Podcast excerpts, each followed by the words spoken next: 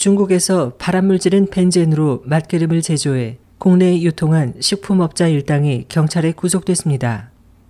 대구 수성경찰서는 15일 세계보건기구 1급 발암물질인 벤젠을 섞어 맛기름을 제조 유통한 혐의로 식품업체 대표 김모 씨 등 3명을 구속하고 서모 씨 등 직원 2명을 불구속 입건했다고 밝혔습니다. 조사에 따르면 김씨 등은 2013년 10월부터 지난해 1월 말까지 중국 산둥성의 한 공장에서 벤젠을 참깨 추출물이나 옥수수 유등과 섞은 뒤 국내로 들여와 서울과 인천, 천안 등 전국 식당과 식품 가공업체 83곳에 1200톤을 팔아 38억 원의 부당 이득을 챙겼습니다. 이들의 범행은 지난해 5월 경북 영천의 한 업체가 맛기름에서 휘발성 냄새가 심하게 나는 것을 이상하게 여겨 경찰에 신고하면서 드러났습니다.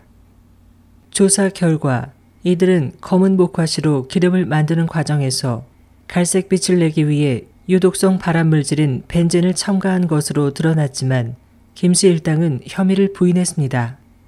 이들이 만든 맛기름 1200톤 가운데 경찰이 회수한 118톤을 제외한 나머지는 대부분 고깃집과 철판 볶음밥집 등에서 재료로 사용된 것으로 나타났습니다. 경찰은 이들이 맛기름 탈색 과정에서 일반적으로 쓰는 식용 핵산보다 합성 세제 주 원료인 벤젠이 가격이 저렴하고 쉽게 구할 수 있어 이 같은 범행을 저지른 것으로 보고 중국 수사 당국과 공조해 현지 공장과 담당 공무원에 대해서도 조사를 벌이기로 했습니다.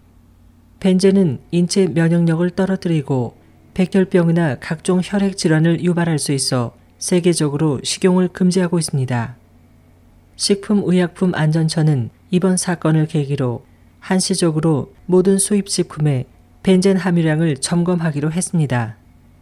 SOH 희망지성 곽지연입니다.